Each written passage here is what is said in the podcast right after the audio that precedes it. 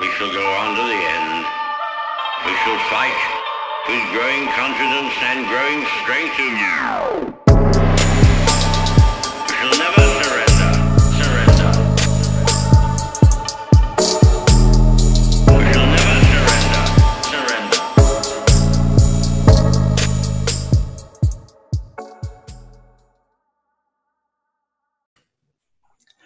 All right. Hello, everybody, and welcome to episode number 30 of The Art of Surrender. I'm 30 feels like a little bit of a milestone, Aaron, I'll be honest. Um, committed. yeah, commitment. That's commitment, hey. Um, so, everybody, my guest today is Aaron Morelli, uh, and he's from Higher Jiu Jitsu in Sydney. And uh, yeah, one of my friends, training partners, all the rest of it. Aaron, what's going on? Nothing much. Just uh, same as everyone. Stuck in uh, at home. There's not that much to do, but we're coming out of it, and uh, yeah, excited to talk some UFC. Yeah, that's it. There you go. So uh, there it is. So Aaron and me, we'll, uh, we'll talk in the future, and I'm sure we'll do a uh, like a you know a bit more of a chat about yourself and your jiu-jitsu and martial arts and all that sort of stuff. But today we're going to do something different ahead of um, UFC 255 and have a chat about the fight card, break it down, um, have a chat about just just general MMA stuff and like UFC and just uh, just see where it goes. Really, this is something that obviously a lot of listeners have an interest in. I have an interest in, and it's good to sort of debrief with some people on stuff from time to time and just see whether people enjoy that kind of a chat or not. Um, Yep. And yeah, here we are. Uh, first one off the rank, though, Aaron. The reason why I got you to come on uh, today is obviously Ra- Aaron Ratwani Morelli. he is Yeah, the. What's the story behind that, Aaron? Oh, I think it's just uh, as you know, we have a at High Jiu Jitsu, we have a boys chat, and uh, I'm usually the one with all the MMA news. I have uh, my Twitter is pretty much MMA and sports, so any news that breaks, I usually get an alert and uh, pass on the information. So somehow I've uh, been dubbed Ratwani. Uh, in uh, I'm not as good as Ariel Helwani, but I try to be. I just steal the news off him and then pass it on as my own. Yeah, but I, but I see yours before I see his, so so that's uh, fair bump play on. Yeah, so he, uh, his tweet his Twitter pops up on my phone and then I pass it on. so I look I look like the source. Uh, so what do- what do you reckon this weekend? Uh, UFC two five five. It is um, Deiveson Figueiredo versus Alex Perez for the flyweight title, and also uh, I guess the co-main is Valentina Shevchenko and Jennifer Maia for the flyweight women's flyweight title. Um, Yeah. What do you? How do you reckon we should do it? Start off by breaking down. We'll just we'll work up to those fights, right? So we'll start from the bottom. We'll work up. Yeah. Um, let's let's go. So there's a, there's obviously a heap of fights. Too much to go into all of it, but let's just start with well on the prelims. Joanne Buckley versus Jordan Wright. I, have you have you looked into that fight at all? Uh, no, not not much into that one. Yeah. Um, mainly focused on the main card for this one, I think. Yeah. Yeah. Cool. All right. Not- I've, I, I just did that one. Did you see his KO though? Uh, no, I didn't see that one. Buckley's. It was the spinning back kick KO. Like. Oh yeah, yeah. Sorry, yes, yes, yes. Sorry, yes, I did see that one. The whole, That was definitely impressive. Yeah, the whole world saw that. Um, all right, Yeah. so all right, we'll do one one fight on the prelim card that I wanted to chat about was Brandon Moreno versus Brandon Royval. Um, just I, I think that that fight will be fight of the night. Have you? Yeah, I think I think there's often, you know, on that uh, on the prelim card, I think there's a good chance that, especially in uh, these times, there's a good chance that one of those uh, fights steals the show. Mm, So uh, I think, especially with a card like this, I wouldn't say there's too many. Like they're not the biggest fights you'll you'll see, or the biggest card. So I think those two have a good uh, good opportunity to uh, you know steal the night. And then obviously with the uh, main the main fight being uh, flyweight fight as well, I think uh, those two will be looking to put on a good good performance because uh, you know if they put on a good performance, get a finish, you never know how far Yeah. up the rankings they'll get. well, I think this I think this fight is almost a number one contender fight. Um, Yeah. uh, obviously, so this card originally was was originally scheduled to be Deiveson Figueiredo versus Cody Garbrandt, and then Yeah. Garbrandt pulled out with a bicep Yeah. injury, so they brought um, Alex Perez in. Yeah, that's a big loss to the card. I think Cody, obviously, people tune in for him. Yeah, but these days, man, I'm tuning in for Figueiredo. Dude, that guy. Yeah. Sorry, let's let's don't get too far ahead. Look, let's just that that flyweight fight, Royval versus Moreno. Ha, have you seen either of those guys fight? Yeah, yeah I've, I've, I've watched them um, over time. I think uh, I don't know. I'm hoping that it's just going to be a slugfest because I think I think it needs to be a, a solid fight, a good fight. Because as you know, the flyweight division is a struggle.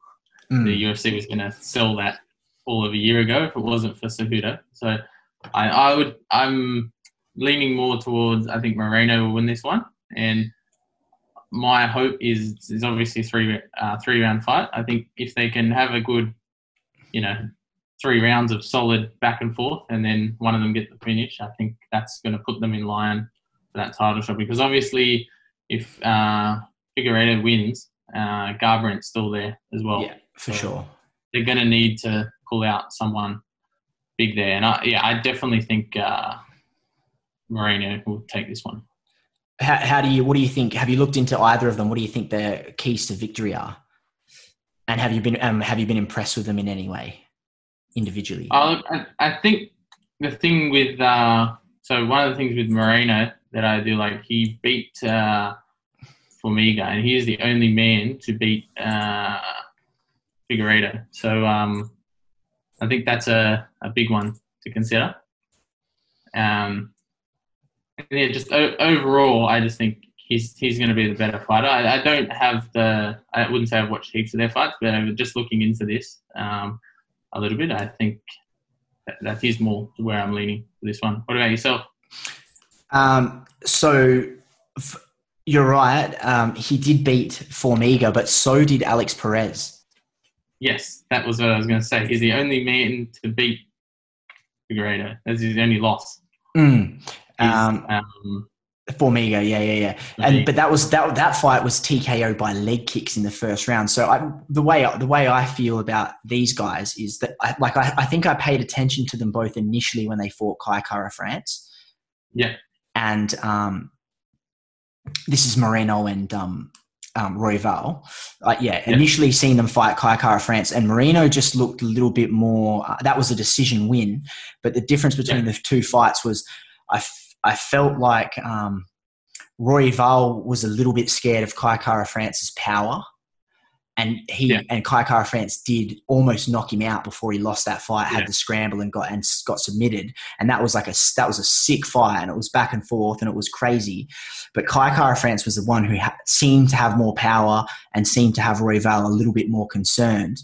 Where on the other hand, when Moreno fought against Kai Kara France, he was the one kind of like elfering him and pushing him back and making him circle a lot.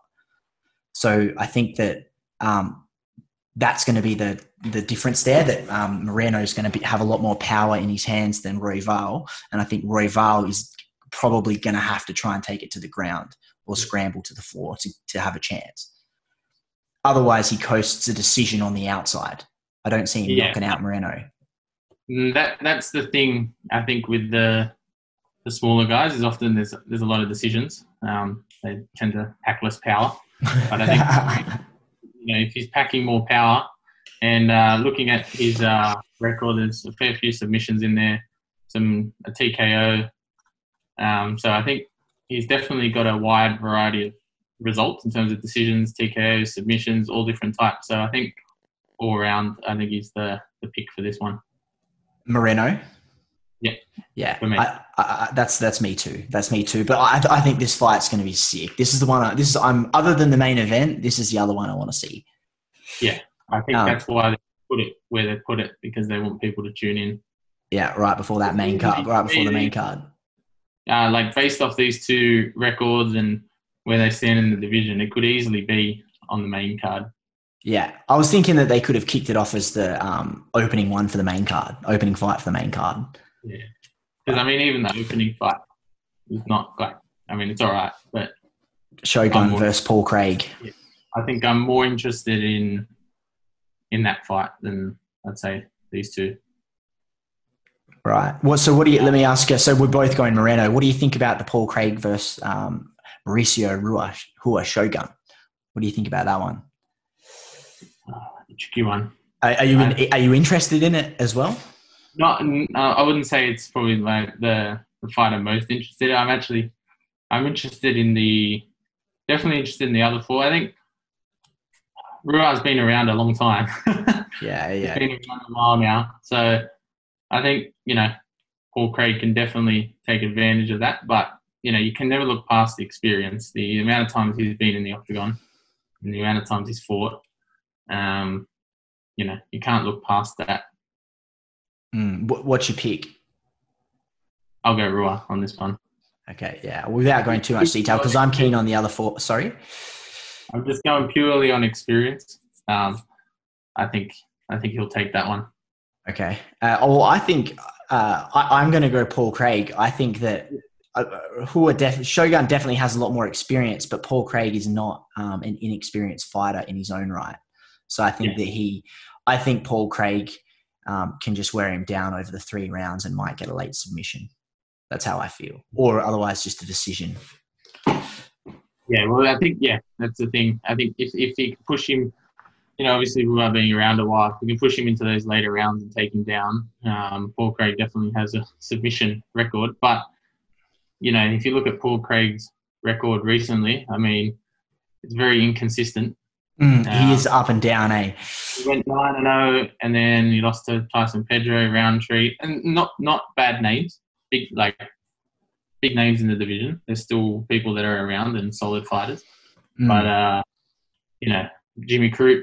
Um, that was a good. people- That was a good fight, man. Jimmy Crute won that by a um, Kimura in like the the third round with like nine seconds to go or something, and it was Yeah. it was, Oh, a, and that was his that was his debut in the UFC as well. Do you remember he was talking about his nerves and everything? Yeah. Yeah. Yeah. So then that's the thing. I mean, he won, and he won his last few, and he also obviously has a draw with uh, Rua as well previously. Yeah. So this is actually they're running this back, right? It was a split draw. They fought. They fought previously, and I think in that fight, do you remember how that one actually went down? Uh, no, I don't think you you've got a better memory with this than me. Yeah, so I'll, I'll go in in short, Paul Craig absolutely just smashed him up in the first round and almost finished him, wasn't able to, and then would, ended up being gassed and Shogun Wow. kind of, with experience, you're right, with experience, kind of hung in there, did enough to get through the first round, and then um, just Paul Craig was gassed and he just kind of laid on him a bit. I remember um, that. They had it as a split draw. But I think they, if they run it back this time, I think Paul Craig comes out uh, a little bit more prepared and, and aware of um, having the whole three rounds and not just blowing it, blowing his gas out in the first. And that's probably a different fight. How do you? Uh, interesting with all these fights, especially when you're running it back. How do you think these guys handle the uh, the no crowd situation? Do you think in a fight like that, with you know that fight went back and forth, do you think the crowd will play much of a factor, or do you think it changes? I mean, I haven't been in the octagon. It's hard to say, but I think I think the crowd probably, um, with these two in particular, I think the crowd the crowd would probably affect Paul Craig more. I feel like he would be more subject to having the crowd kind of influence the way he paces in the fight. Where I think, as you mentioned, Shogun's very experienced, and I think he would have a better control of his output when if where there's a crowd and there's you know all that kind of extra push. I think he'd have better control of it. So without the crowd, it probably suits Paul Craig to have his corner assisting him more. Yeah, exactly. And that, that's the thing. I think a lot, of, especially when you're running it back. There's, a, I think, I've been thinking about that as we look at the card and look at general fights in general. Just the the impact of no crowd, um, especially on you know your main events and like a McGregor fight, for example. So uh, it's gonna be interesting to see how all these main card fighters, especially if they haven't done it before, deal with it. Yeah, that's true. Well, Mike Perry. So out of these guys, um, Mike Perry fought um, on UFC Fight Island, right? So he's done no crowd, and that was against Mickey Gall. Um, did Shevchenko defend her belt against no crowd? I know Figueiredo obviously fought um, uh, Bermudez. What's his name? Joseph um, Benavidez. Sorry. Yes, he had to fight. He fought Benavidez twice because first fight he obviously didn't make weight, so he couldn't be given the title. Yeah. And there was obviously that head clash in there um, as well. Yeah. So they ran it back. Yeah. So they're running that back. Um, and no, Shevchenko hasn't fought. Yeah, she hasn't fought since uh, February when she beat uh, Chookagian, who's also on this card. Um, but that was a relatively. She was in control that whole fight, so um, I expect no different in this fight. I think uh, Shevchenko, I mean, she's amazing. I think she's the only one that I see has really pushed Nunes when they fought. Mm-hmm. Um, I just think she's head and shoulders above the rest at the moment. But you know, it's I think it's always uh, these sort of fights and where someone can come out and shock the world. So you never know. Uh, you know, you've always got a chance when you get in there. But I think Shevchenko will control the fight, and she's generally always safe and and got so many weapons. So I definitely see her taking this. I think she'll get it done. My prediction probably round three. Mm. Yeah. Just from volume. Yeah, I, I, we're skipping we're skipping ahead a little bit here, but yeah, that's fine. We could do that one. I think, um, yeah, I think that's the same. Like Valentina Shevchenko is just incredible. That I, I don't think Jennifer Maia um, is experienced enough to be able to hang it, hang in there with her um, for five rounds. And the other thing is, I think Jennifer Maia's only chance is to take it to the floor and try and control her and look for a submission or wear her out on the ground. And I think Shevchenko is just too good. It's, I just don't think it's going to happen. And as you said, th- third round, I think as the fight goes on, Valentina accumulation wears on Jennifer, and Jennifer doesn't really look fit and lean like Shevchenko does. She kind of looks like she's a like little bit chubby, kind of like not out of shape, but definitely doesn't have the cardio that Shevchenko has. That's for sure. Yeah, and I mean, looking at her record again, she's only won her last one. She lost to Chookagian just before, who obviously got, uh, and that was by decision. She also she does go to decision a lot, and I just I don't see, I don't see anyone other than maybe Nunes decision yeah. beating uh, Shevchenko. Not Maybe. with Shevchenko's volume, unless you can get her down and control her for however long. Yeah, I, I, I, I, just, I obviously a fight's a fight. So like, there's two people and only one can win. So she, there's a world where she does win, but just not in this one. yeah, I mean, again, like it's one of those things. There's sometimes those strange fights where someone's the clear favorite, and it's just a bit of a shock when, you know, even I remember like an example I can think of is like Usman Woodley. I did not expect Woodley to get controlled like that, right? So you never know. She could come in and control her and shock the world. But I mean, if I had to bet my house on it, I bet on Shevchenko. Just sheer volume, early round three, um, TKO. Yeah. Sorry, okay. I did skip the part there. no, that's fine. That's fine. I, yeah, I, I also think um, Valent. I also think Valentina, and I think it. I think like yeah, second or third round. I think I don't. I just don't think she can last long enough to hang in there to like really hang in there. I think by the end of the first round, we'll know how the rest of the fight's going to go, though. That's for sure. Yeah, and I think the way Shevchenko generally fights is she's a very very smart fighter. So I think that first minute or two, she'll start getting reads and she'll start feeling comfortable. And I think the problem with someone like Shevchenko and someone like Nunes is once they feel comfortable, um, you're in trouble. yeah. because if they, especially if they, they don't feel your power, they don't feel a threat from you. Um, and, and, then they're just flowing, eh? they're just flowing. Yeah, I mean, you see Nunes every time. Like, you think like, oh, why are you letting that person hit you or whatever? But they don't respect the power and they just walk through it, and you know, you get the same the same result. And I'm hoping to see Shevchenko Nunes again because yeah. I just think they're the best two women on the planet, and I think that's just the fight to make, to be honest. Uh, yeah, I mean, I'd like to see that again as well, but she's there's already done it twice, and I think it's. I don't necessarily think Amanda Nunes proved she's um, more technical and is a better fighter, so to speak. I think that she just proved that the, the size difference between them is too much um, Yeah. for Valentina to make up the difference. But I think at the same weight, that would be the, a super competitive fight, and they'd both be able to win it. Yeah, it definitely wasn't. It was actually a confusing fight because nothing much. They really sort of equaled each other out, and you know there was no. There's not that dominance that they usually both have. Mm. And when I say at the same weight, obviously the fight is at the same weight, weight, but just in terms of the humans they are, Amanda Nunes is a much Yeah. bigger person. Yeah, they and they. they- I mean, you know, they weigh you at a weight, and then the next day, once they Yeah. pull that water back in, um, you know, never know what they weigh. So That's I mean, true. the exam- biggest example was Poirier and Holloway. Yeah, exactly, exactly. I mean, I couldn't believe that they fought at the same weight at one point.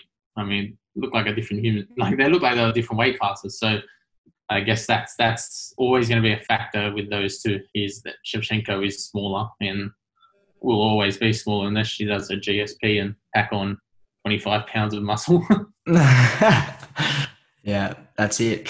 Uh, I yeah, hundred percent agree with what you're saying. But let's let's go back to this fight, Harderella into the future now. And the reason why we are is because no one's going to beat Shevchenko except for her. We've already passed on her from Maia. She'll go out there and We, if we're, we're not looking past her, we're looking through her. you if she wins. You'll have to get me back on next week so I can formally apologize. all right, no worries. Um, all right, so now let's look at uh, Chookagian versus Cynthia Calvillo or Calval. Sorry. Uh, what do you have you had a look at that fight? What do you think of that? What do you think of them? two? tricky one. I do like Kagan in this one. Um, I think again it's a tough one because you know obviously she lost to Valentino and then she went and beat her sister. Um, Then she's lost to Andrade again, but I don't know. I just think she, based off her record, she generally comes out of a loss pretty well. Um, but you know that that loss is only a month ago now, so she's obviously keen to get back in there. Um, yeah, so I think I'll take her on that one. But you know, I've never known how to say her name. Is it Calvilla? Calvilla? Oh, Cal, Cal, Calvia, Calvia, Calvia, Calvillo. I, I I don't need to know. listen to the Let's just say let's just say Cynthia. so so who who are you thinking? Sorry, you're thinking Chookagian. I'm going to go with Chikagan on this one. It's not a sure bet, but I just think she'll bounce back. Um, she's a great fighter. Um, yeah, I think she'll bounce back in this one. But obviously, um, Cavillo is it's not going to be a walkover. Uh, let's say I, I I'm going to go with I'm going to go with the decision on this one. Mm, okay, I think um, I'm a little bit different on this one. I think you, I think that the thing I'm concerned about is Chookagian's about she's way long, a lot longer and and a lot taller than Yep. Cynthia, so that's going to be an issue. And Cynthia, in general, um, is a bit more of a grappler than she is striker, and um, Chookagian, on the other hand, is more of a striker who fights with range and likes to use her legs to keep people away as well. So Yeah. um, the the issue is going to be whether Cynthia can close the distance or not. That's and, and get it to the floor and, and maintain control once she gets to the floor. That's the difference. But I feel like um, she's gonna she might be able to do that, and I think she will wear her out and and be able to win it, win the fight either with a submission or just sort of grind out a, a grinded sort of decision. So I'll go with Cynthia on that one. But Uh, yeah, I mean, I think that that point is obviously valid, and I think then the other thing with Chikagan is obviously, I think it's been tough. Like the the last two fights, when I look at her record, like you got to remember, like losing to Andrade and losing to, like losing to Valentin Shevchenko, it's half the time it shouldn't even be a loss on your record. Like it's not like it's so like that's such a tough fight. Shevchenko will beat most of the division, and then obviously Andrade is a great great fighter as well. So it does make it hard because if you look at her record, oh, she's had a few losses, but she's fighting the top of the division. Mm. Um, So I think you know she's a great striker. She you know you know she she's gro- grown her overall game. So I think she'll get the win here. But I definitely see your point there um, with Calvillo's game plan. Um, but I do think it'll be a decision and could go either way. But I think Trish Kagan will just stay on the stay in her range and uh, just edge out a two rounds to one victory. There you go. I like it. I like it. There you go. So at least keys to victory. We're both seeing what they each have, and we're I'm, I'm having a crack on at one, and you're having a, a punt with the other one. But um, that should be a good fight, and uh, I guess we'll see how it goes. But there you go. You were talking to me before we started the podcast, saying like we're just going to end up agreeing on everything, and we have not. So that's that's that. yeah, I mean, it, it it's it's one of those fights like if it stays standing, I can clearly see Chookagian winning, but I mean, Calvillo, when she gets on top, that's her position, right? So Mm. if she gets her down, I mean, you, you can be you can be talking about a very different uh, different fight. So I think she will get her down. I don't. I think it may be late though. Too late in the round to to make to do the damage she needs. Yeah, I think it, that that's what I think is going to happen. I think in a three round fight, she, uh, you know, obviously you're only going 15 minutes. You don't need. Uh, they've obviously got the cardio for it. Mm. and I think you can stay on the outside and use her range. I mean, you can be in for a almost a boring fight in the sense of keeping her range, just little attacks consistently, and then I think at the end, uh, Caval will use some sort of fancy takedown, get her down, and maybe it's too late. But again, could be wrong. She could take her down the first minute and uh, finish her off there. Uh, I guess we'll see. Hey, um, so all right, let's go on to the next one. This one, I'm actually looking forward to this one, but only only to see Mike Perry. So Mike Perry versus Tim Means. Um, Tim Means doesn't mean much to me, but Mike Perry, on the other hand, I'm pretty keen to see him fight. More, Yeah. more just for the spec, the spectacle of it, and all, all the sort of like uncertainties surrounding him, and just cause, just because he's fucking mad, man. He's just crazy. So I want to see it. He's got his pregnant girlfriend in his corner again, who, "Oh, who has zero fights experience at all. Yes, but I will give it to him. The Mickey Gall fight, he looked good. Yeah. He, he, I mean, he puts out, and I don't know if he's doing it on purpose, but every time I see social media, like he's hitting pads and he looks terrible, and he just looks horrible. And then, I mean, in in the fight, like against Mickey Gall, he came out and, I mean, he had his girlfriend in the corner, and he and he fought well and he won. So, I Mm. mean, you can't take that away from him. Winning the UFC is a win in the UFC, right? Yeah. I, well, look, Mickey Mickey Gall. I don't think he's um he like his jujitsu is good, but I don't think he's like wrestling defense is very good. So he's just getting Yeah. con- getting controlled on the floor a bit too much there by um. Beating CM Punk. Right? yeah, exactly. and exactly. beating uh, Northcutt. Yeah, well, and Sage North was proven was sort of brought into the UFC a little bit earlier than he should have been. Not saying he's not a UFC potential, but he probably came into the UFC a little bit earlier than he should.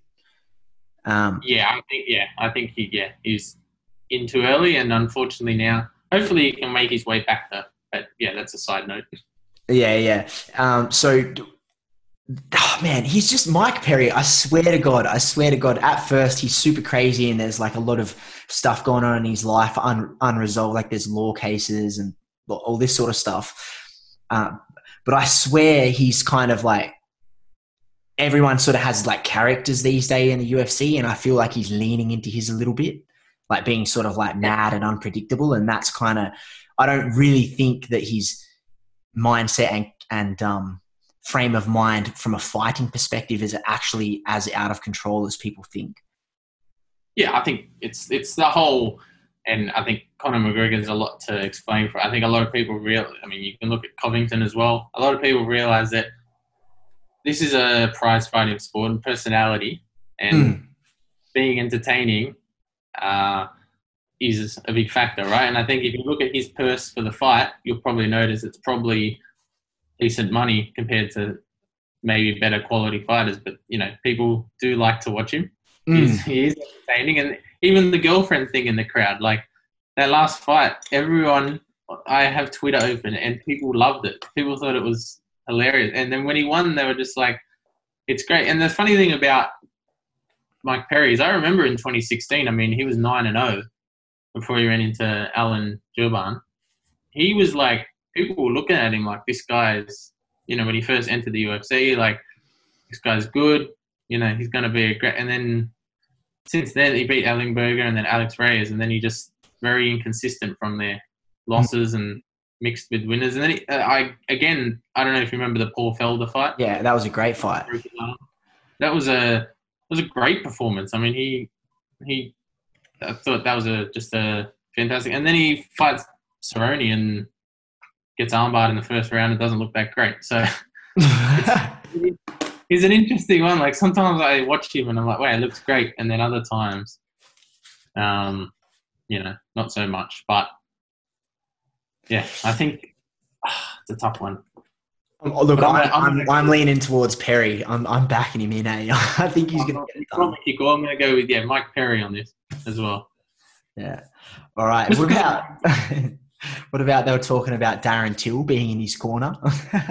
and then Darren Till brought out. They used to get along. But obviously, Darren Till's a troll on Twitter, but they used to get along. Like I don't know if you remember that video when he wanted to spar, and uh, Darren Till thought he wanted to have a spar. Like, a Spa bath.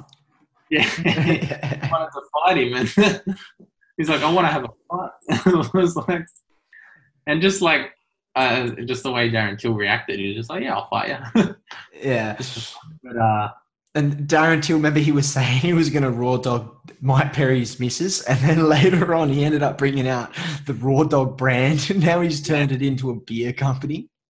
It's and just, again, it goes it goes back to that have a personality and have something that makes you interesting and people people like it, right? I mean, this guy is on an average card. is the third fight. is not even the main event, and people are like, I mean, my Twitter for the fight, people are talking about the fight Mm. and talking about Darren Till.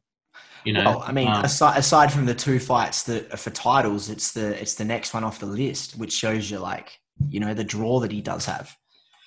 well, I'm tuning in for this fight. Uh, Yeah. This is my main event. Just the whole spectacle of him walking out with his pregnant missus in his corner is just going to be already. Sp- spoken like a true Ariel fucking Helwani right there, man. My, I want to see Deiveson Figueiredo murder someone else. That's what I'm looking forward to seeing. Yeah, I don't but I do think I do think. Uh, I mean, I'm I'm going with my heart leg for Mike Perry just because I want this entertaining train to continue of him having his. Because I think the next fight they're going to have the baby in a pram. Second, it's gonna have its own fight kit on it. Everything. Yeah. I just I just want it to keep going because I think it's going to be even funnier when she's in the corner and there's a crowd. Um, but I do think like Tim Means obviously again shaky, shaky last record. I don't know how many fights he has left on his contract, but looking at his record, he does need to win this fight. Yeah, I'd say. th- this is definitely a fight where the UFC, I think, is angling um, to try and get Mike Perry a win, if anything. Like Dana would Yeah. definitely be wanting Mike Perry to win this fight. Yeah, um, yeah, and again, I'm not sure how many fights on his contract, but again, the, I mean, he seems to bounce back from the losses, like with wins. So after every loss, there's a win, except for um, when he lost to Belal Muhammad. But I mean, yeah, I think a loss here wouldn't be good if he doesn't have many fights left on his contract. Mm. I guess we'll see. So I'm, I'm also, I'm, oh, I'm picking um, Mike Perry for this one. Yeah, I'm going to go with my, Mike Perry with my heart, but I feel Tim Means. I mean, he's a crafty guy. You don't get in the UFC for no reason. I do think he has the ability to finish Perry. Yeah, he's definitely more technical. Um, Yeah. I think I think he's a more technical fighter, but the thing is, he's been he's been like you said, he's winning and losing. Um, he's been submitted by a guillotine two out of his last three fights. He's been knocked out uh, a couple of times, and T- so he's been he's lost by a knockout or TKO. What it says here two times, but um, Yeah. I I think with this one, if it, it for me this fight's really going to balance on Perry in the sense of Perry does obviously have a strong chin, so he tends to test that, and he likes to get in those battles. And if Tim Means can find a way to hit those clean, you know, those clean shots in in the middle, those little pot shots, um, it could be a long night for Mike Perry. But you know, Perry is aggressive. He does come forward, and he has that power that he just puts into every shot. So if he connects, could be a short night. Yeah. Yeah. I understood all of the above. I, I happen to think that Perry's going to be able to connect and get it done. Yeah, That's that's I how agree. I think. You think the same? That, that's where my heart is. yeah, yeah, yeah. All right. So we're so we're both with Mike Perry on this. Um, how about the last fight? Uh, we've obviously done Shevchenko, but yeah. So Figueiredo and Alex Perez in the main event. I think Figueiredo will get this done. I Yeah. think I think he's gonna win this, and I don't know how long Cejudo is gonna sit on the sidelines for. So I think he's gonna win this and call him out, and I think that'll be the return of Cejudo. But yeah, I just think it's Figueiredo's time. He looks good. He looked really good in the last fight. The only challenge for me is like he needs to make weight. Obviously, Mm, mm. whenever someone misses weight once, it's it's always alarming. Um, I was listening to um, I was listening to another podcast or another thing on YouTube talking about the fights recently, and um, apparently um, Figueiredo usually arrives at about 140, 141 pounds when he arrives the week of the fight, and then cuts what what's that 15 pounds to get down, and he arrived this week at 136. So they think he's ha- he's got it dialed in a bit more now. Yeah, and and that that's the, I suppose that's the the important thing when it comes to uh, this is if you, the the weight cut can be everything. I mean, if you're not, if obviously if you miss weight, that's the problem. But if you have a tough weight cut, it can.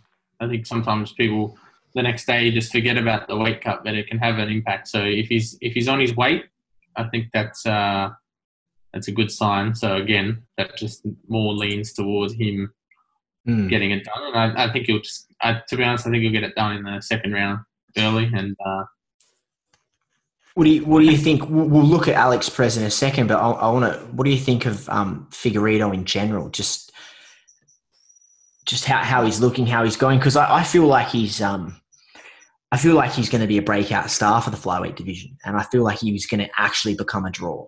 It's just the problem is there's not a, enough contenders, but I feel like the way in which he's just going to, just, fuck, like just melt people, man. He just goes out there and melts people. Like Benavidez, both in both fights, they fought twice. He got knocked out in one and then choked unconscious in the other. But both those fights, they lasted in, I think in in total, it was like a, about 10 minutes of fighting and he got dropped like five times and almost submitted like three or four times and the, the recent one that was that was vicious man like it, it didn't look like he was in there competing with benavidez it looked like he went in there to kill him yeah, I think, I think, yeah, I agree. They need someone like him um, in the division and they need finishers. They need someone that, like, that's the thing with Cejudo. What was so good about him, he was finishing people and he Mm. was finishing very good people. So I think remember that the the flyweight division, especially now Cejudo's gone.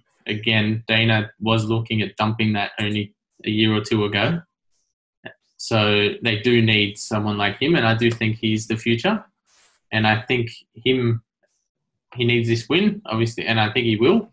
And then I think even if he gets a few more wins, especially I think the Garbrandt fight should be next because I just think he needs to keep beating those names so he can build his name. the, Because the only, even the only way Garbrandt- that's not the next sorry the, i was going to say the only the only way i see garbrandt not being the next fight is if Moreno or Royval have like an absolutely outstanding performance over each other, uh, one of them over the other. that, yeah, Might might be able to get the title shot off that, but that's the only other way that it's not Garbrandt. yeah, I can't see it not being Garbrandt. Um, the guy is a draw, um, especially because he, he has that style of he, he he goes in there to knock the other person out. Um, but Or again, get, or get knocked out. and, and that's and that's the thing, right? So much of it is on name because Um, you know, it's not too long ago that um, Garbrandt went 0 and 3. Mm. And he's and, already- and I mean, even uh, but prior to that, he looked un, unbeatable against Dominick Cruz, you know, and then and then got knocked out by TJ Dillashaw twice. Yeah, who, who was the third one? The third one was um, the jiu-jitsu guy. Um, what's his name? Uh, he's Brazilian. He's real. He's got a real nasty guillotine. uh, oh, yeah, Pedro Munhoz. That's right, Pedro Munhoz. Yeah, Yeah. he. I, I mean, I like him too. the thing with the dealer Dillashaw as well, I suppose. I mean that, that the this the Assunção was a good win. A, a Sensao, sorry, it's a good win. But the the Dillashaw one, I think obviously Dillashaw got popped, but um, the only other things about those is there's a lot of emotion, and I feel like he is such an emotion fighter. And I mean, he made the same mistake in both those fights Mm. Yeah, with overreaching and and Dillashaw, you know, performance enhancers or not, he's he he's such a technical fighter, so he punished him for it. didn't make that mistake. But the, the back to Figueiredo again, I, I just think he, the future, and I think uh, he gets. I think he needs to get this one done because Perez obviously isn't the biggest name in the world, um, so he does need to win this, and I think he needs to win it dominantly. Mm. Um, because again, I don't know. Like it's going to be interesting to see if if Perez does win, what does that division look like? Dana's ultimate goal, right, is to get Garbrandt back to champion. They're- Yeah. Well, if Perez if Perez wins, they're probably still going to put the Garbrandt fight up because I, I was watching the UFC embedded, and Perez was saying how um, the only reason he thinks Cody Garbrandt's come down to flyweight is because he can't compete with the guys at bantamweight anymore. So he's Yeah. already kind of like not not started shit talking him, but kind of you know drawed some attention to Cody's name himself. So if he gets the win, that might be the fight to make. yeah, and, and that's the thing. I don't know. I, I, sometimes I and I especially if he calls for it. yeah, I can't remember who who was saying it, but it was really good point. It's saying like there seems to be this common thing now where you have uh you know you you're be unsuccessful at your current division and you either go down or up as a Mm. as an option. And I think I can't remember exactly who was saying, it, but one of the things is like that generally doesn't isn't always the right option. I mean, you see it all the time now. People go up and up and down. You had RDA, you had um, yeah, he's just come down. Donald Cerrone's just announced that he's going down to 155. Yeah. And Yeah. that's probably because Dana White didn't want to give him any more fights at 170. It's like it's like Kevin Lee as well. yeah, Kevin true. Lee, I mean, he, I mean, he, it's just I don't know. I think sometimes some people can really stick in their divisions and and get back to. But it, it, it's such a tough sport. It's not like any other sport. It's not like rugby league where you have 26 games in a year or whatever, and you can bounce back. You know, three three losses is the end of the world. Yeah, or the end of you, yeah, end of your career at this level anyway. Especially and these days with the amount of, um, if you're not a draw and you lose three, you're pretty much gone. And that's, you know, obviously with how fast UFC is growing, they're trying to build names. They're obviously like contender series. I think they gave out almost 40 contracts this contender series. Yeah, yeah. There's a lot of uh, lot of contracts going out. They're looking for a lot of young talent. So, um, and I think the other thing is to remember as well is obviously Moreno is ranked above Perez. So, and he's the joint number one contender in the UFC fight, right? This is where the rankings just do my head in Well, because That's um well, that's actually interesting. So we were saying earlier, they might be one might be ranked above the other, but the fight. Remember, originally it was Cody Garbrandt versus Figueiredo, and on this card it was going to be Alex Perez versus um, Brandon Moreno. But then when. Cody Garbrandt got injured, they elevated Alex Perez to the title fight, and Moreno got Brandon Royval. And this is why, again, I mean, it's a tough one because Garbrandt's there. I think it's so important for Moreno. and This is why I'm predicting him to win. I think he's going to come out and really, really want to win because, I mean, you don't want to be when you're sitting in that position. You are ready for a title shot, and now he's basically defending that. And he's Hmm. gonna if, if Cody Garbrandt faces him Figueiredo next or the winner, um, he's gonna probably have to fight again and defend it again.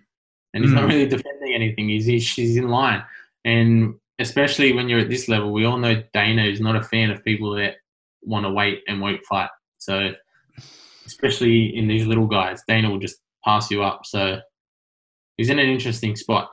Um, but I, the one in that division, I mean, Brandon Royval, and I really like Kai Kara France as well in that division. Mm, me, me too. I mean, he's probably the one that I support the most in that division, being Yeah, you know, like New Zealand, Australia kind of connection. Yeah, I mean, th- between all those guys, I think there's an exciting division there, and I think especially if Cejudo comes back, I mean, I think uh, there's there's a lot of good fights to make. But um, So- I, I hope Moreno wins, and I hope he gets the shot because I think Garbrandt should fight a uh, maybe a Benavidez. But that's not that's not what's going to happen. That, that yeah, that's not going to happen. I don't think ben, Benavidez is going to recover from that one. It's it's the way this thing works, right? It's the same as the, the Conor McGregor effect. He's ranked, you know, whatever in his division. He's you know he's ranked fourth in the division, but he probably should be ranked lower because he hasn't fought in such a long time, right? Mm. So let me let me ask you if I redirect back to the um, Figueiredo versus Alex Perez fight. What what do you think about Alex Perez and what are his his keys to victory and, and for him to get the win? How would you see it playing out? Obviously, like when you look at his um, his record, I mean, he has a wide range of. The thing I noticed about him, and I've seen him, is he has a wide a range of ways to win. Right, he can win by submission, he can win by TKO, he can win by decision. Mm. He- there's- he has many paths to victory, right?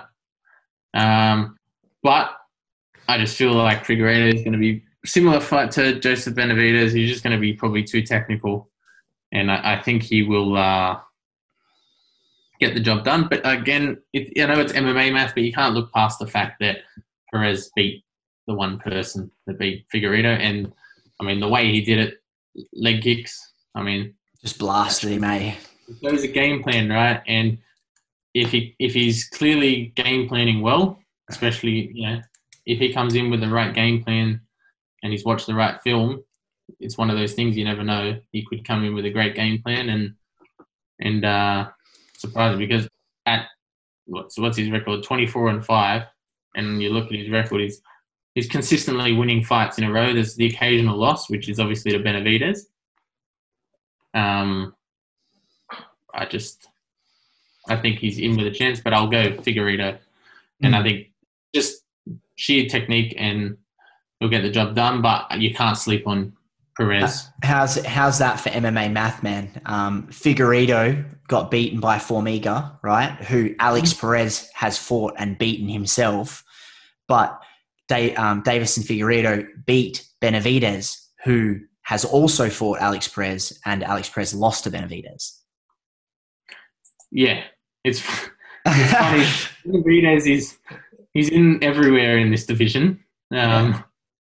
He's uh he's all throughout. I mean, he he plays a big factor because you look at who's beat who, and that's the that's the the lightweight division. That's why the the fight's so hard to predict. This fight, I think personally. Did you Because- did you did you also know that he's Meg, Megan Olivi's uh, husband? Yes, yes, yeah, I know that. I'm just joking, man, because that's like people say the only thing he's known for is that. Yeah, well, I think it's not a bad thing to be known for, right? But I think uh, I don't know. I think I think uh, all I can look at is just I know Benavidez is, although he he never got it, you know, got it done, and he had probably his last two chances at the title. He's a very good fighter. He did beat Cejudo. I that fight. I remember the decision. Um, you know, Cejudo did lose. Uh, he got deducted points because of low blows, but you know, he, he, he has a history of success. And I mean, if Figueiredo beat him and did it decisively, I just think, I, I just think it's his time. And I think he's, he's probably the one with the most confidence in the Hmm. division. But I mean, again, I go back to what I was saying before with Alex Perez, those leg kicks and a good game plan. I mean, you never know, right? I think Yeah. MMA back plays a big role in this division. I, th- I think you touched on a, a few thing, a few good things there. Um, Figure, uh, Figueiredo's confidence. I think Yeah. that he's. I think he's at a point in his career now. The way that he's fighting, he's fighting like, um, like McGregor versus, um, uh, what's his uh, Eddie Alvarez. Just with that kind of confidence, like he's just going in there and fucking melting people. You know, like you know the guys at their peak, like Tyron Woodley when he looked unbeatable, at, even at, just in moments. Um, Jon Jones, all of those guys. That's how Figueiredo is looking right now, at least in terms of just his aura in there. Uh, and, but Perez, I think his keys to victory. I think it's his um, his takedowns and his front headlock system. He he's got a very good front headlock system, and I think he needs to utilize that either by um, trying to drag Figueiredo off the cage to the floor or by um, trying to bait Figueiredo into shooting and then sprawling on the shot. Yeah, That, that's where he's probably the most dangerous. Like if he's sort of that sort of top front headlock um, and then wrestling exchanges to stay on top, at all that the front headlock sort of submission attacks and control from there. I think that's where he might have an edge over Figueiredo. But outside of that, I don't think he can beat him. yeah. I mean, and and the thing is, like, maybe he gets down, whatever. But again, Figueiredo is also a black belt in jiu-jitsu, right? He he's he knows what he's doing when it comes to that stuff, and that, and that and that again to me just points to he's confident all around. Um, uh, yeah, I, I think Figueiredo to me and is probably going to take this one, but as you said, Perez has his has his path to victory uh, as well. The interesting thing, and back to what we were talking about before with this Formiga, he, he plays such a heavy role in the division as well because his last three fights, he lost to Benavidez, he lost to Moreno, and he lost to Alex Perez. So, but before that, he beat Figueiredo. So it's just it, uh, it's just funny looking at this fight because Well, all I guess it it shows you that. I mean, there's a lot of flyweights fighting. uh, Like there's, you know, there's a few flyweights on this card, but also it shows you how um, the division isn't very deep.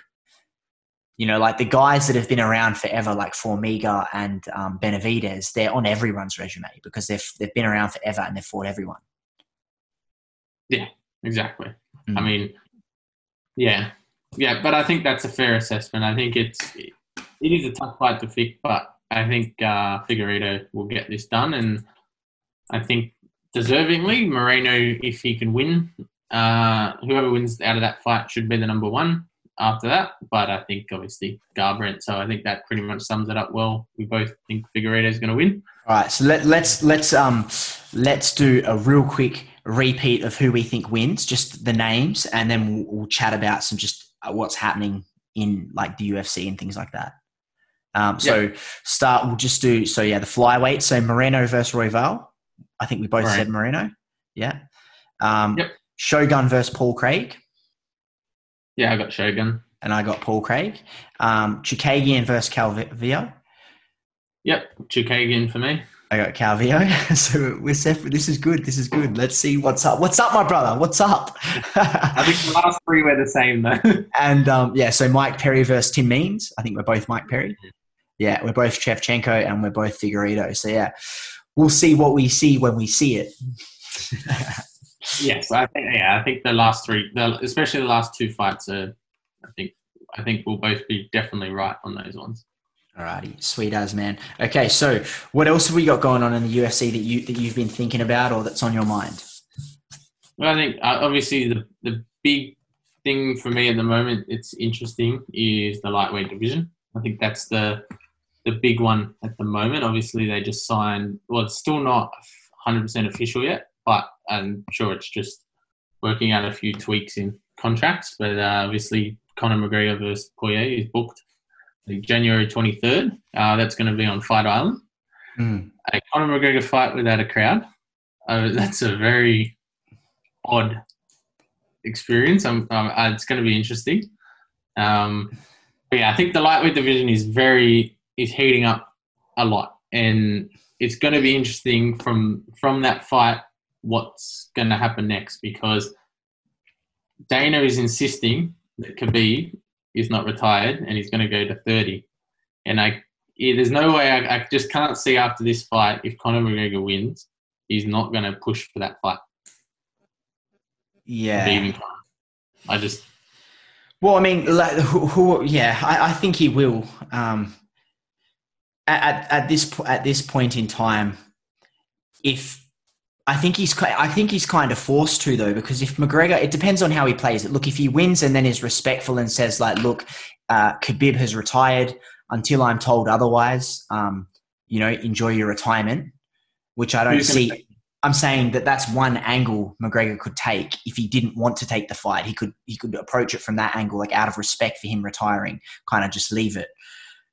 Or he calls him out if he wants it, but also if he if he if he fights anyone else, it's kind of going to look like he's trying to he doesn't want to fight Khabib, which is Khabib's going to see that as like uh, as weakness. If you get what I'm saying.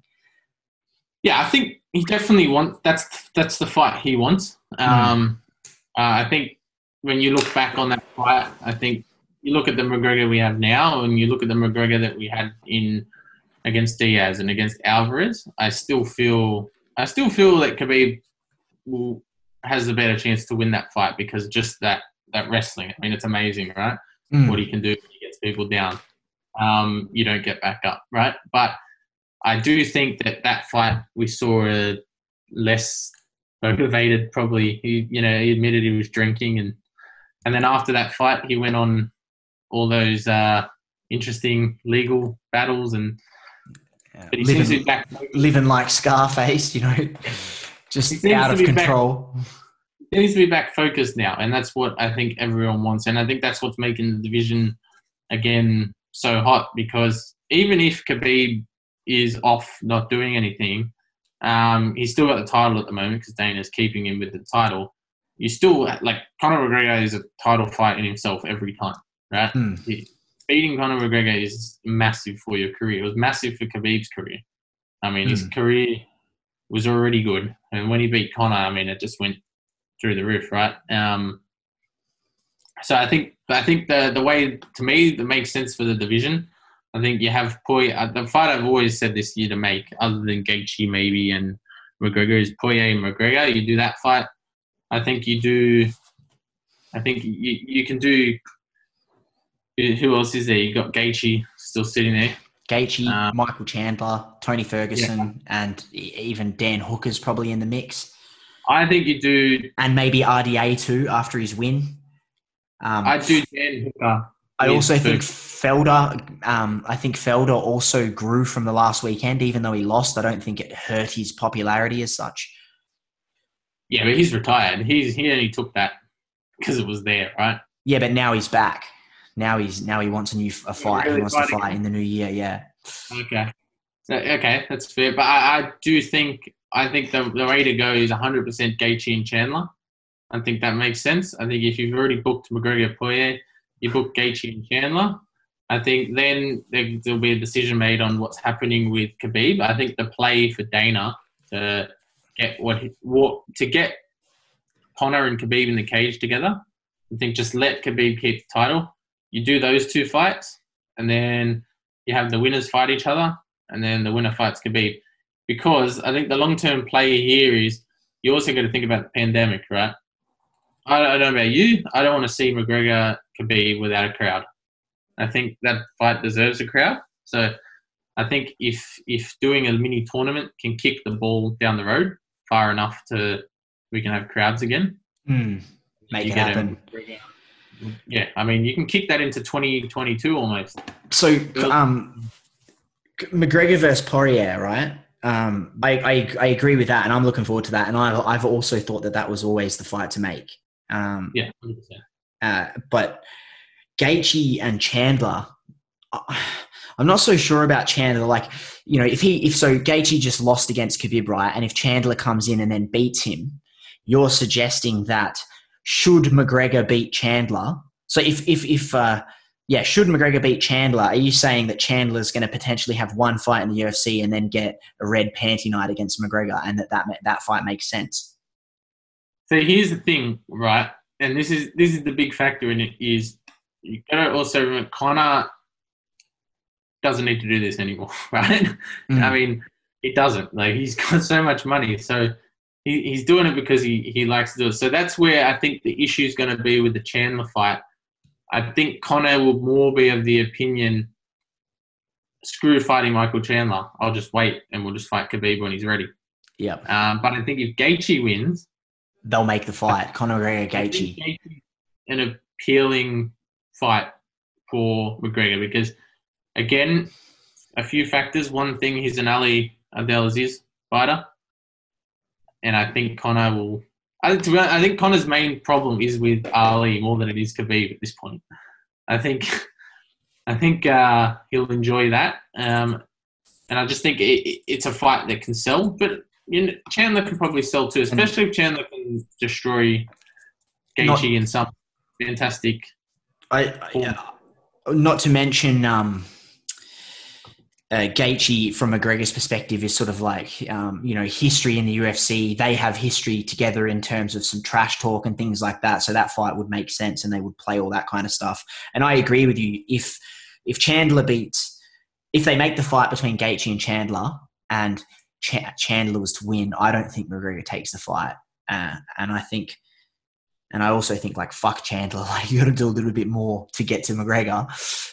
Um, but the other the other thing that throws a spanner in that works is that there's the the main talk around Chandler right now is actually coming from Tony Ferguson.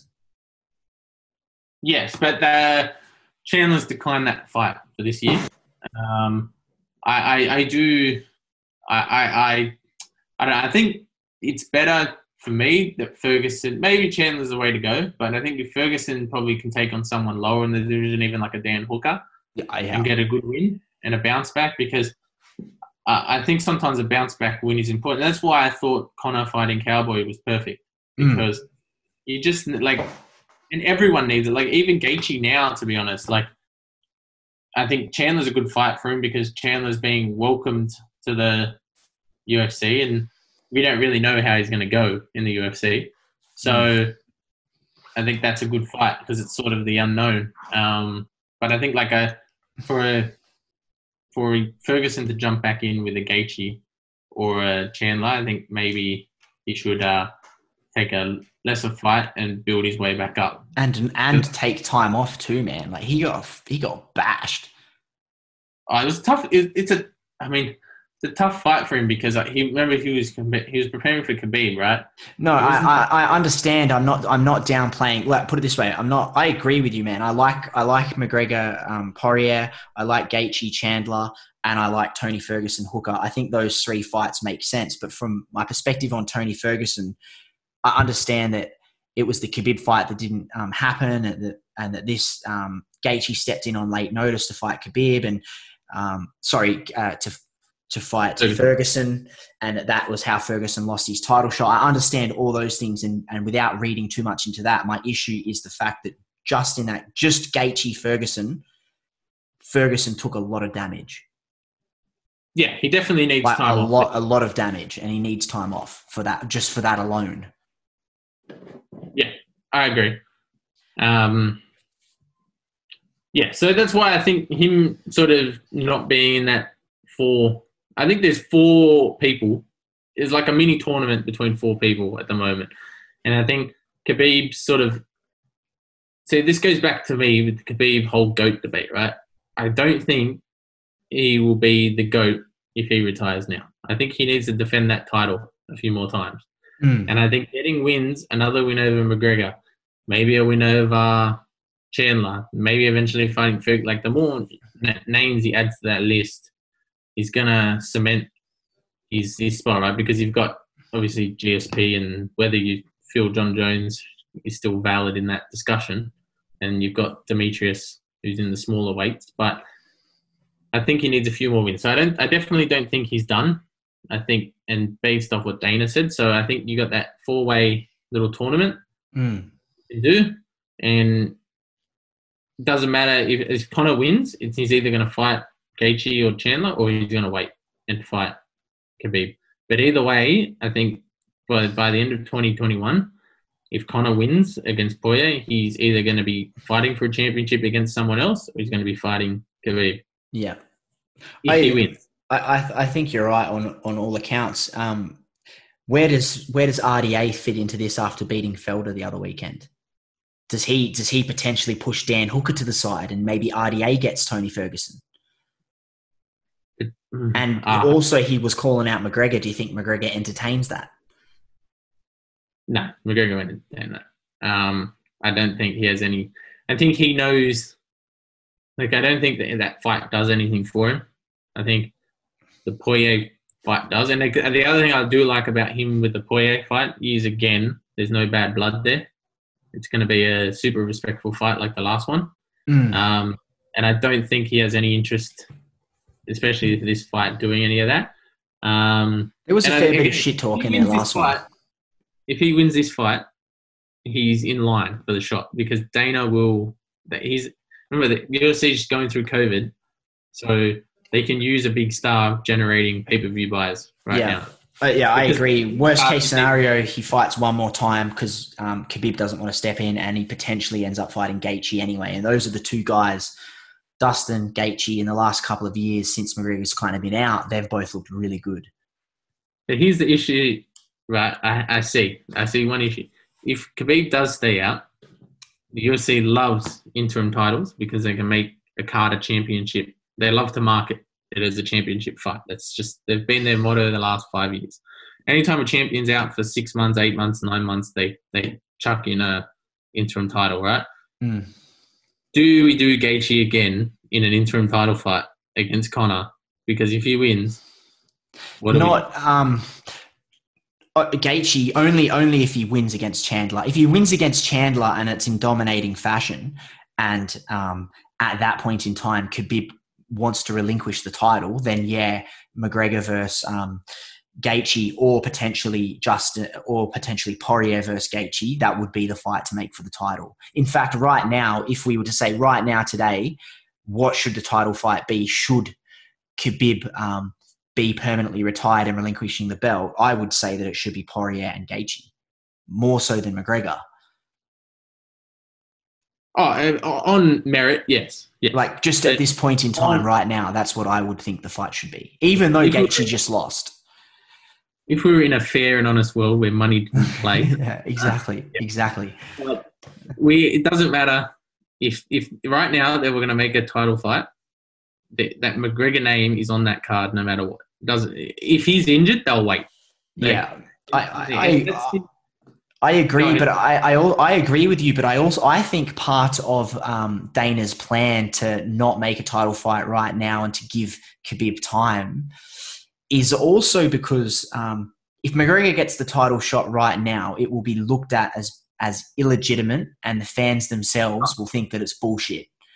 But if um, if McGregor fights against um, Poirier in a fight that's not for the title and then wins that fight, then fans will believe in the Khabib rematch. Or should Khabib relinquish it at that point, they'll believe in McGregor deserving a shot against whoever else.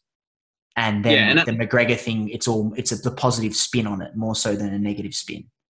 And I think that's the thing for Conor, right? If he beat Poirier, and then even if he does beat Gaethje straight after, right? It's then it puts the ball in Khabib's court because the question is now: Are you like? And no one's scared to fight anyone, but it's like, are you gonna fight? Like he's there, no, like because you even have like even when Conor didn't fight Gaethje earlier in the year, they were like, oh, you're scared or whatever. Like these guys aren't scared of anyone. they get in the octagon and throw punches, but that's what people are going to be saying. They're like, come on, like fight him again. Mm. So I think if Conor earns it, I think the fans and everyone, especially Dana, you know, if Khabib's not going to fight, Conor will be champion. And then if he is, I think we end up with Khabib and Conor too. And I think we, I think we won't see that fight though until early 2022 because I think, as, as you were saying, Dana's plan, part of it will be to kick it down the road as far as possible. So I think what they actually might do is push the Chandler fight further down the road so that they can do Conor and Poirier early in the year. Maybe push Chandler and Gaethje a little bit down the road so he, he Dana can keep saying we're waiting on the result of that, we're waiting on the result of that, and then really work out what's happening with Khabib Mm. because Dana's a smart man and he knows what he's doing and don't be surprised if the, if Khabib is going to fight again. If while Chandler and Gaethje uh, have a fight booked, he books Khabib and Conor, just to say so that there's no argument. Mm, mm. Yeah, because if the if the if the Gaethje Chandler fight happens, then people might say that one of those guys deserved the title shot, not McGregor. Yeah. Yeah, and, I- and that's Dana plays the plays the game Um, really, really well. but the way that he will, I, I understand the perspective you're looking at, but the perspective that will be given to the fans instead of it being that will be that they're allowing Khabib time to mourn the loss of his father. Which I mean, there's definitely an element, well, there is an element of truth to that, no doubt. But I think from the business perspective, what you're saying makes sense. Yeah, and, and Dana said straight away after the fight, speaking to Khabib, like Khabib acknowledged there's a lot of emotion with that, and that he's already spoken to his mother, and I think he knows. I think I don't know, and I don't know what his dad would think, but I think he'd want him to continue, and I think he has a realistic chance if he keeps going and keeps fighting people and doing what he's doing to be like no argument goat. I think at the moment he's not. Mm. Um, I think there's a lot of emotion in people saying that after that fight. I just think a few more title defenses like a GSP had, and maybe in a Jon Jones, um, and he'll be up there. Uh, yeah, it's interesting. That division's like super interesting to see what's going to happen. Yeah, and I think I think I mean from from Khabib's perspective, maybe obviously he's mourning his father's loss and doesn't want to fight without his father. But I think a part of his um, journey towards accepting that he's going to fight again is going to a part of that is going to be taking ownership of the fact that like amongst the Russian fighters, the Dagestani fighters in his team, like it's no longer his dad that's the, the like lead horse; it's him now, and, and he needs to like assume that role. Like you Yeah. know on, on on the field as well as off meaning he's going to compete again. And he just needs Yeah. time to process that. Yeah, I think he just he just needs he just needs time, and I mean, I think with that time, hopefully we can get to. But the other thing is, uh, like, I think Conor's best play is to keep doing what he's doing with Khabib, saying all the best to your to your uh, family and all that, and play that card because I think Khabib is a very uh, you know he's not driven by money, he's not driven by any of that, so he's not going to go through all that again. He doesn't want to because Yeah. he's not driven by any of that. He's not like where I think a Gaethje will jump on one day's notice to fight McGregor. Mm. That makes sense. Like I don't think Khabib's just not like that. I don't. I don't think the McGregor Khabib fight's going to have the same animosity that it did previously. I think. Um, I think it's just in general, if that occurs again, it's a terrible look for McGregor. Um, just for him publicly, it's just a real bad look. But also, I think um, when they did fight, I don't think he'd like physically he had matured, but I don't think he'd hit like real, genuine mental maturity at that point in time. And he was also, you know, on top of the world, money, drinking, drugs, like all of it. You know, um, you'd imagine how it would have, how crazy it would have been. I think if they fight again, I'm not suggesting the fight's going to go differently. I'm not sure how it goes. I think there's definitely a world that both of them can get the win. I would say that percentage chance of Khabib winning is higher. That's for sure. Yeah. Um, but I think McGregor comes into this as like a, a you know a mature man now and in a different place in his life as well. Yeah. So the whole, just the approach to the fight is different.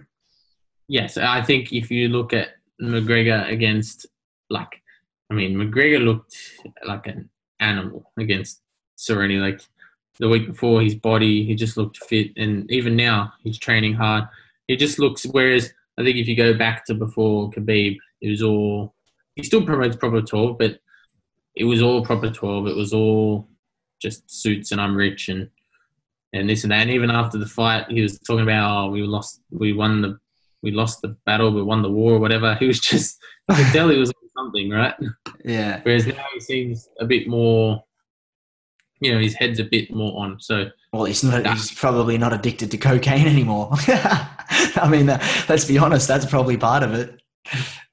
yeah. And, and again, um, the one thing with this fight, again, it's all verbally agreed. Uh, and as Ariel's saying, it's not much of a, I don't think there'll be hurdles, but Dana is saying he needs to see what's happening with the world in the next few months.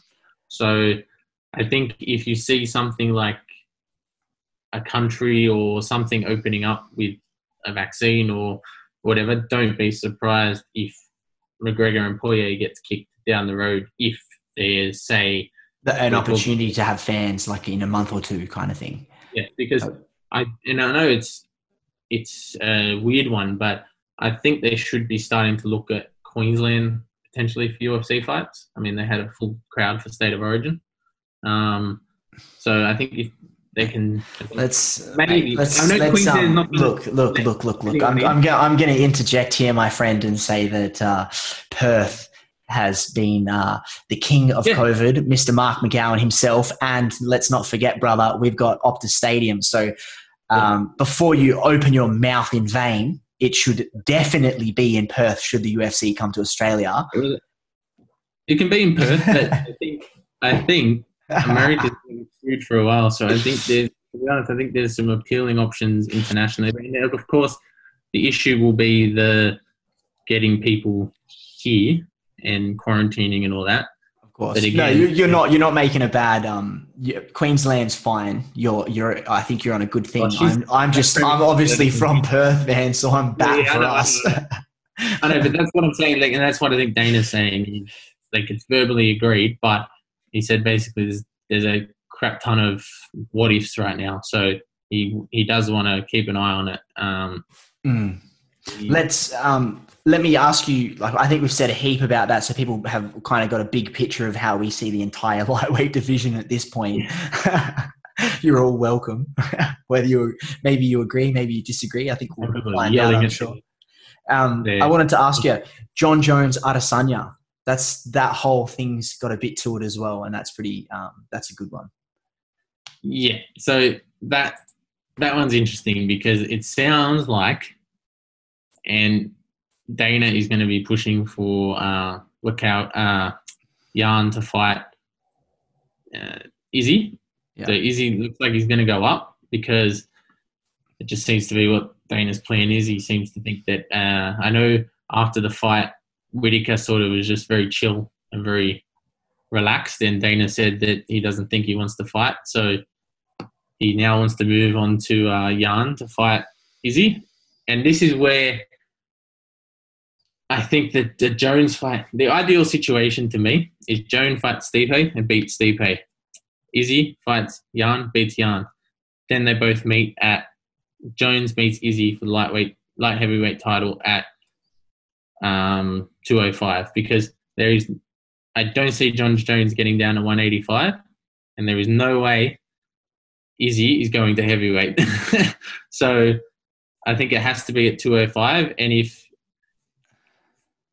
I think Jon Jones should fight for the heavyweight title next, at while Izzy is fighting Jan. Yeah, I. It's it's an interesting one, man, because I, I think just that um that Jan Blachowicz fight versus Adesanya, if um if Dominick Reyes had beaten Jan, I don't think that that Adesanya would be looking at the um, division right now at going up because I think that Reyes is a much harder fight for Adesanya than um, um, Jan Blachowicz is, even though Jan knocked out um, Reyes. So I think Yeah. the, t- the timing to go up a division is perfect. This is the, this is the fight to win. Yeah, I. Now again, Jones. Is that I don't know. These last few fights have been interesting. They haven't been as dominant. Like they've been. He's still very technical, but there's been some fights where I mean, he's not even close. Like you don't even. You wouldn't even mention the other guy's name at the end of it because he's just so good. But I, when it comes to those two, Izzy and Jones, do you how much of a chance do you give Izzy? I give him a chance, but I just I think Jones is bigger. He's just he's tech, more technical, or if not equal in terms of technique.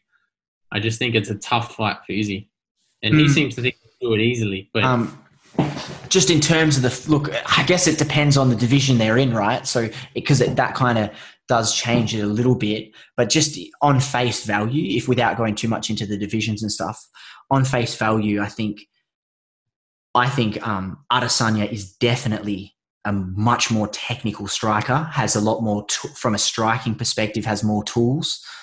Um, but from grappling and wrestling cl- and clinching, I think Jon Jones takes the the edge in all of those perspectives, and that's the kind of game he's going to try and impose.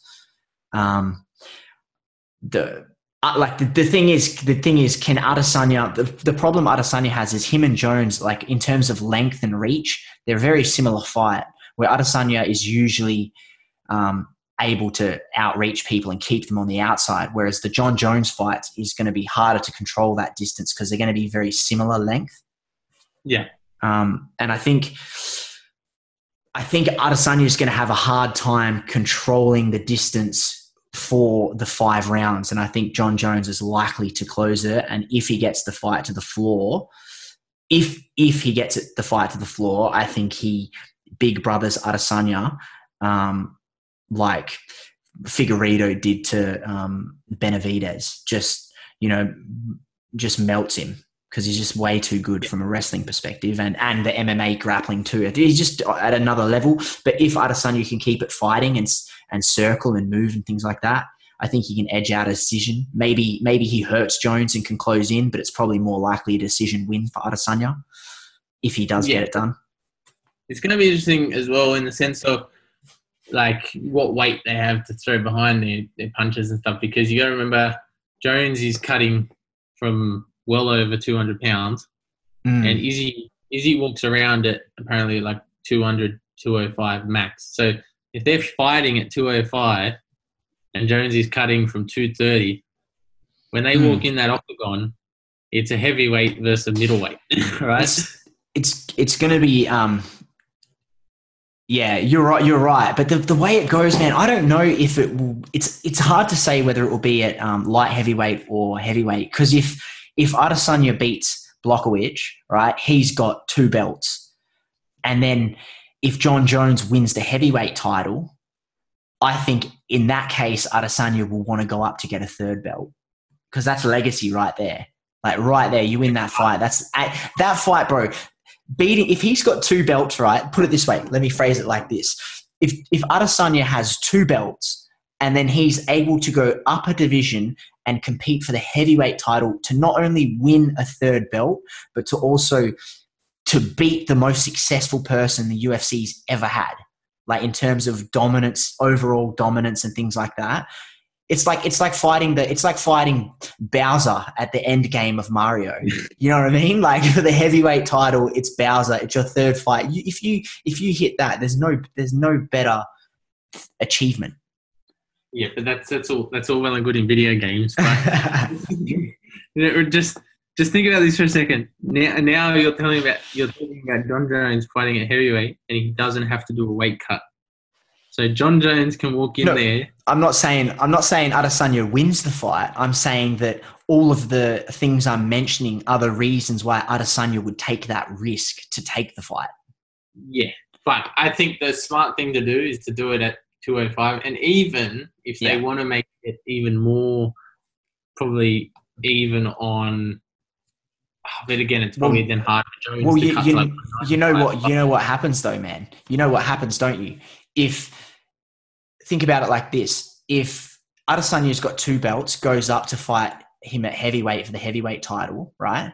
And let's say Jon Jones wins that fight and it's a decision and it's not a completely dominant victory, but he gets the win, right? What happens then is Jon Jones calls for the rematch again, but at the light heavyweight to get his strap back to take end up taking two belts off him and end up with two himself.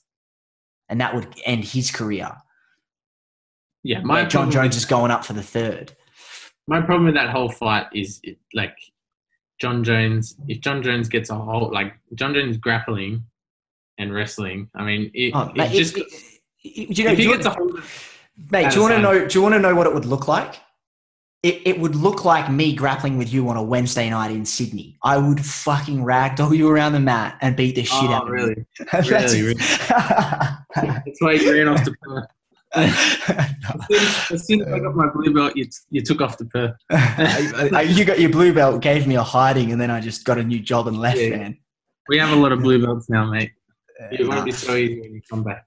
I had to throw some banter. In. I had to throw some banter in there somewhere, man. Come on. Jon Jones was a blue belt not long ago. Yeah. I was going to give mine back when I saw he was a blue belt. I was like, if he's a blue belt, I'm not. but um, he's definitely not I a blue think- belt. The other one that I saw this week, other than that, um, Holloway's getting back in. It is interesting. Mm, who, who they who they looking at him uh, lining him up with? against Kattar, Alvin Kattar. Kattar, yeah, Calvin Kattar, yeah. See, I don't, I don't like that fight for Holloway, man. I don't like that fight. I don't know. He's never been a guy to shy away from. And here's the thing. He's a fighter. He can't. I don't think he can go to lightweight. Uh, that fight against Poirier, he was too small. Mm, definitely. He, I, Yeah. So he. I mean, I also don't want to see him drop weight because he already looks skinny enough as it is when he can weight. So it's a. I see it as a tricky one for both of them, but again, I do think it's a. Uh, uh, winnable fight, and I also thought he won the last fight against Volkanovski. Personally, Did you? Yes. Mm, I, I I'd have to watch the rounds. I can't exactly remember the rounds, but I remember the first fight, obviously the leg kicks and stuff, and Volkanovski had a very specific game plan, and I remember it wasn't as successful in the second fight. Uh, maybe I have to remember the rounds again. the both fights were extremely competitive. I thought I thought Volkanovski um, edged the first one, and I was confident that he won the first one. I thought the second one um, was a closer fight, and it wouldn't matter who they gave it to; it would have been an okay decision. No one would have been robbed. But I thought that um, Volkanovski just did enough to scrape it. Yeah, but you're biased. You're Aussie. Um, yeah, but he's yeah. But too. I'm also I'm also a believer in the person that has the title. Like nah, nah, nah, nah. Like there's I- an there's an element of that. I think there's an element. of No judge, no judge. No, no, you can't do. A judge cannot have a preconceived idea. Oh, he's the champion. Like it can't work that way. You have to judge round one, two, three, four, five, all individual rounds, and then put a score down at the end of each round. It doesn't matter who they are. That that's, Yeah. that doesn't work. No, you're you're right. then- You no, you're right. You're right. But just fighting in general, like my kind of view on oh yeah, that would be like, look, if you want the belt, you got to come and take it. You're not gonna like poke me for five rounds and like edge it out and like I'm gonna give it to you. Like you got to take it. But I, but obviously, in reality, what you're saying is exactly how it is. yeah. But, But, so I that do- might be why I'm leaning towards Volkanovski. So there, there is, probably is bias. I think Holloway's quickest path back to the title, right? Because remember, the current champion now, he's lost to twice, technically. Um, he's going to have to take the tough fights, and I think he plans on doing that. Um, so, because remember, the other thing is, but the Poirier loss was obviously at 155, but he's he's only he's one and four in his last um, He's one and three, sorry, in his last four fights. Sum it, So- sum it up for me. Who? Wait, just um, sum, sum, sum them up for me. Oh well, yeah, Volkanovski, both of them, and then um, yeah, Yeah, and then he's lost obviously to Poirier, when he beat Frankie Edgar, right? But the Poirier one we can write off because he looked like a midget against him. he was tiny. But the two Volkanovski losses are losses, right? And they're against the current champion.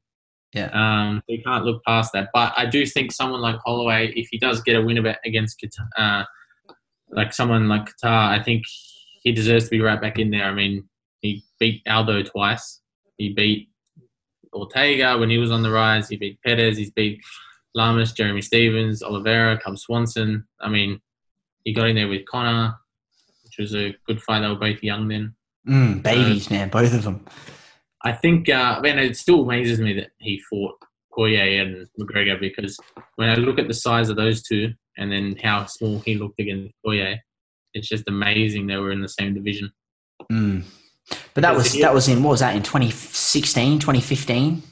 Well, he lost to Poirier in 2012, and then he lost to McGregor in 2013. That long ago. Was that 2013? Oh my god, That's when Conor was just like the little That- guy. That was his- that was his suit. second fight, man. He fought um, what's his name? Uh, the guy that has the eyepiece in his debut. McGregor He did. fought, he fought Brimage first. Brimage, Marcus Brimage, that's right. And then after that, it was Holloway. and then Brandao Poirier. Siver fight was a weird one um, because remember Conor had a lot of pullouts in Conor's UFC career. A lot of it is pullouts, uh, like people pulling out because he had uh, obviously Aldo pulled out and then he fought Aldo and then what's called Mendes. Pulled out and that's when he lost to Nate Diaz. Yeah. Um, and then the the Eddie Alvarez fight was like out of nowhere because he was supposed to fight RDS and then RDS lost to Eddie Alvarez. Yeah, that's And- true. That fight would have been massive. If RDA won that fight and then fought McGregor at that point in time, it was going to be a massive fight. Yeah, and and I think people also forget like, uh, I mean, how could he not take off and fight Floyd? oh, yeah. No, man. So all, all the power to you.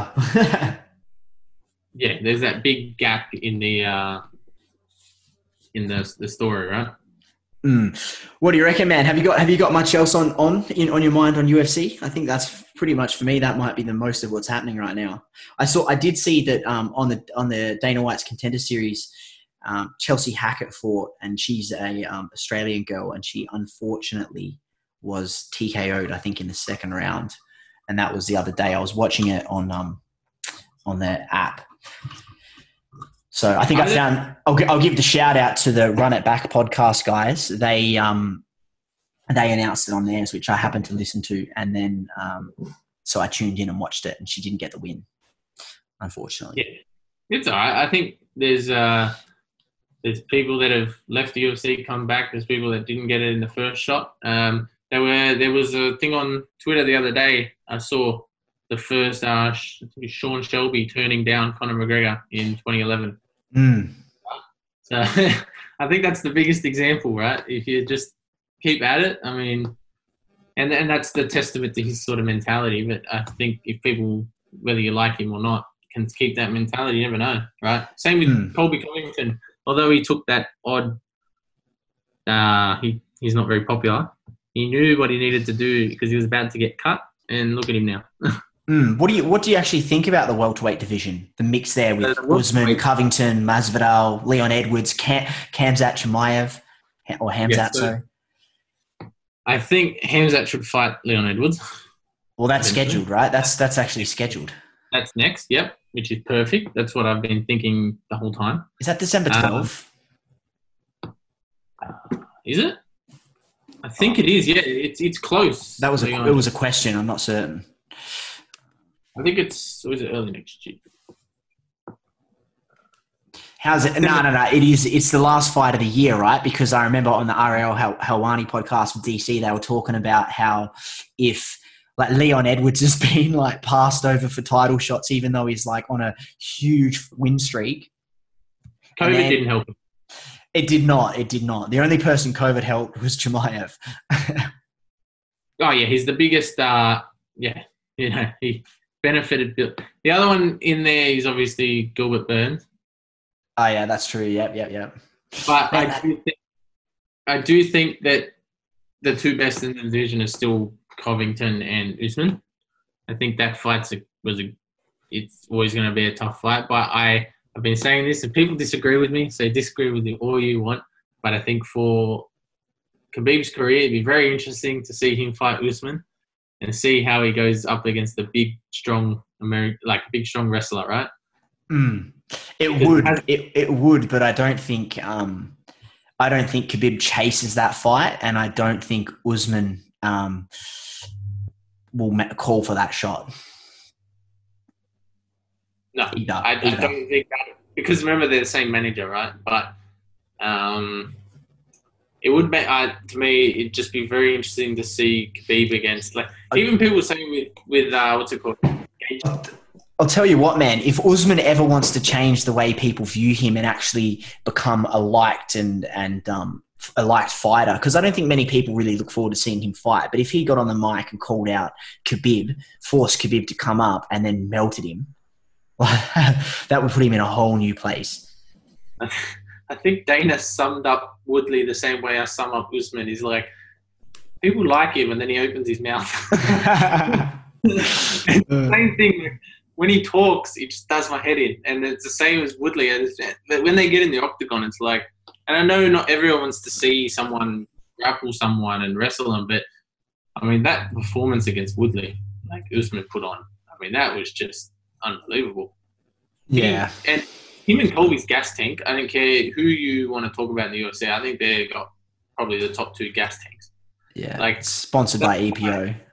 That fight, they, whatever it is, they just kept going and going. And like the pace, the pace that Colby Covington works at. When he fought, uh, who did he fight recent? Robbie Lawler. Like that pace in that fight. Like, yeah.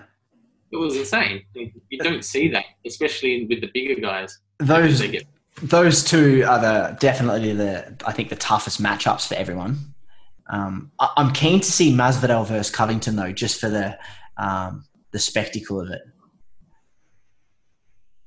yeah. and I'll and, and I'll definitely be rooting for Masvidal in that one. Masvidal is an interesting one because the, the uh, McGregor fight never came, and I think that's what he was angling for. And I think it was funny because it was like it was there, and it was like McGregor didn't choose him. like after the, the fight against Cerrone, he was like he talked shit, but like he just didn't have an interest in it. Um, and yeah, I think that sort of changed Masvidal's trajectory a little bit because at the, the lead up to that fight, everyone was like Conor Masvidal, Conor Masvidal, Conor Masvidal, Well, and if if if Masvidal didn't wear that bloody that coat that um, Yes, that Conor had worn previously, if he didn't wear that, I don't think that McGregor would have taken the piss out of him and then overlooked him like he did. yeah, I think he said that was like stupid, like he missed the mark there. Um, Yeah. But yeah, I mean, and it was a shame because the the Diaz press conference when he showed up with Scarface was excellent. Like that was hilarious. it was, but it was Like- perfect. It was just perfect to lean on that kind of uh, angle because he kind of does have that bad boy vibe. You know what I mean? Yeah, And, like that real cool, calm, and collected sort of vibe. Masvidal's got that down. and the, I think the most the interesting thing in the UFC at the moment, and I was thinking about it today, who who like who doesn't get talked about much and who's forgotten. I just feel like Ngannou's been left a little bit. Like Francis Ngannou's on a tear again, and why I don't know why they were not talking about him and Stipe. Like it should be to me that should be made. It's probably because they're trying to make Stipe versus um, Jon Jones, so they're trying to put trying to put him on the back burners. I mean, yeah, I know, but Ngannou is like Mike Tyson, Mike Tyson, right, of the UFC in the sense that when he gets in there, just scary. And I mean, he the way he's turned it around since those two tough losses, he he worked, he murked Curtis Blaydes, he murked Cain Cain Velasquez, Junior Dos Santos, and then everyone was like Rozenstruik's going to be the one. Twenty seconds. I think the like- his biggest thing was well, obviously he got beaten by um, Stipe, and then after that he fought Derrick Lewis, right? And just the fight was just because he was real. They're both real gun shy. So yeah, I think he just lost. I think he lost a little bit of his traction there because that fight was such like a people come in expecting an absolute like gunfight, and then neither of them pulled the trigger at all. Yeah, I think um, I think Rozenstruik. Um, sorry, hold on. All good. Um, yeah. All I know is this: when you look at Blaydes, Velasquez, Junior Dos Santos, and Rozenstruik, that there's about a minute and thirty seconds worth of fight time there, right? That means he's he's got he should fight for the title, if you ask me. Mm. Oh yeah, I, I agree. I agree with you completely.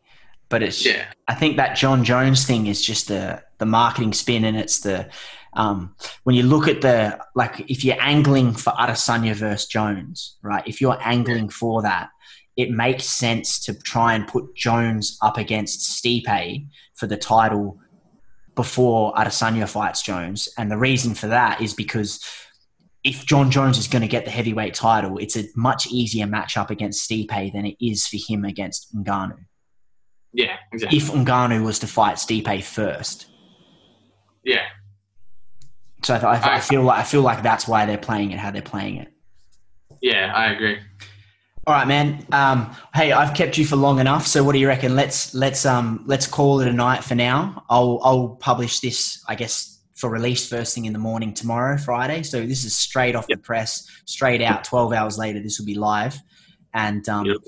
look, man, thanks for coming on. I appreciate the all the UFC talk, the fight picks, and um, we'll we'll do something like let's let's keep doing this as UFC goes. We'll touch base and do an episode every now and then and, and catch up on it all.